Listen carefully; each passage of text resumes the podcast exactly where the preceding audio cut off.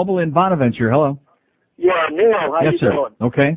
Okay, great. Neil, uh, you were talking before about Latrell Sprewell, how everybody they forgot what he did with the coaching Yeah. episode Mhm. and everything like that. Yes. Uh, do you know what the circumstances were when he did coach? You know, uh, choke the coach. Well, what do you mean? Do I know what the circumstances? I mean, what why did he coach? Why did he choke the guy to start with? Do, I, do you know why? I, I remember. I saw the piece. I saw it uh, at length.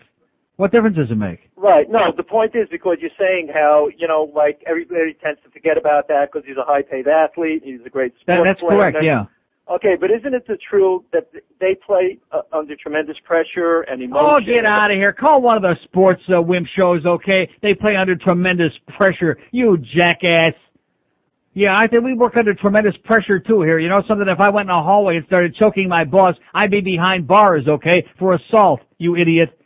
You see, this is the kind of they'll they'll, they'll apologize for anybody, anything they do, whether it's Mike Tyson, Lawrence Phillips, Latrine Sprewell, Brian Blades. They never met a scumbag they didn't like. These assholes. Well, they play under tremendous pressure. Yeah, these guys are getting paid ten and fifteen million dollars a year to go and play a goddamn game. Oh, gee, poor baby. And you know something? If they lose, they still have to get paid. If they stick the joint out, they still have to get paid. Professional athletes have the most ironclad, best goddamn agent contracts in the world. Oh, the tremendous pressure they have to. See, here's another guy who takes it seriously, who thinks that it's important. That's what's wrong with sports talk radio is that it appeals to assholes like this guy right there. You know what I'm saying? He's an asshole. Yeah. Playing under tremendous pressure. Therefore, if they happen to try to choke the coach twice, by the way, in the same day, not just once but twice, well, you got to understand the circumstances. Yeah. Right, like when Lawrence Phillips uh, stashed his girlfriend in that uh, stand-up mailbox there and tried to kill her after he beat the crap out of her. He's under a lot of pressure, don't you understand it? And like when Mike Tyson had that uh, fender bender down there, uh, wherever the hell it was in Maryland or wherever, uh, he's under a lot of pressure. Scumbag is a scumbag, pal. You can take the boy out of the uh, city or out of the ghetto, but you can't take the scum out of the bag. And the fact that some jackass like you would call and apologize and try to rationalize, all you're trying to do is make yourself feel better about you. Not about Latrine Sprewell, not about anybody else, but about you and your twisted, and then they're talking about the kids in uh, Colorado? And these people can't figure out why the kids don't know right from wrong and up from down and in from out? Because they're learning from parents like this, who I pray that this guy ain't reproducing. I pray. I'll pray to Oh God! if I have to.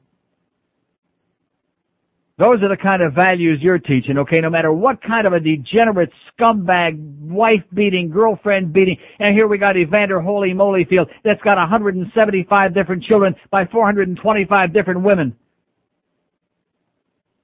And they just can't wait to pay somebody to see this scumbag go on there and put on another bum of the month fight. Like Tyson just gets out of jail and they can't wait to see him fight a 90 year old man, poor George Foreman, who's gonna beat him over the head with his lean green uh, uh, grilling machine. God, I mean, I'm serious, man. The the sports talk, the whole phenomenon is terrifying to me because at, at least it it brings them into it like a concentration. You know what I'm saying? Like they're all like in one spot. It's like all the ants. If there's a thing of sugar on the counter, all the ants like all are running around at one spot. And so at least you know where to get your hands on these people, where to put the butterfly net. Do you know the circumstances? Do you? Uh, yeah. Uh huh.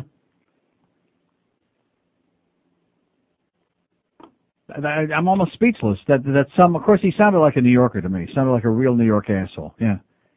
And of course, since Latrine just happens to play on the Knicks right now, there you go. Oh! Let's hear it. And by the way, don't forget, let's go Spurs. Oh! Let's go Spurs. Oh! Give the bone in San Antonio. Right to the Knicks. Stick it in there. Rectum. Right. The Knicks are going to get the bone in San Antonio. You can be sure of that. And from San Antonio.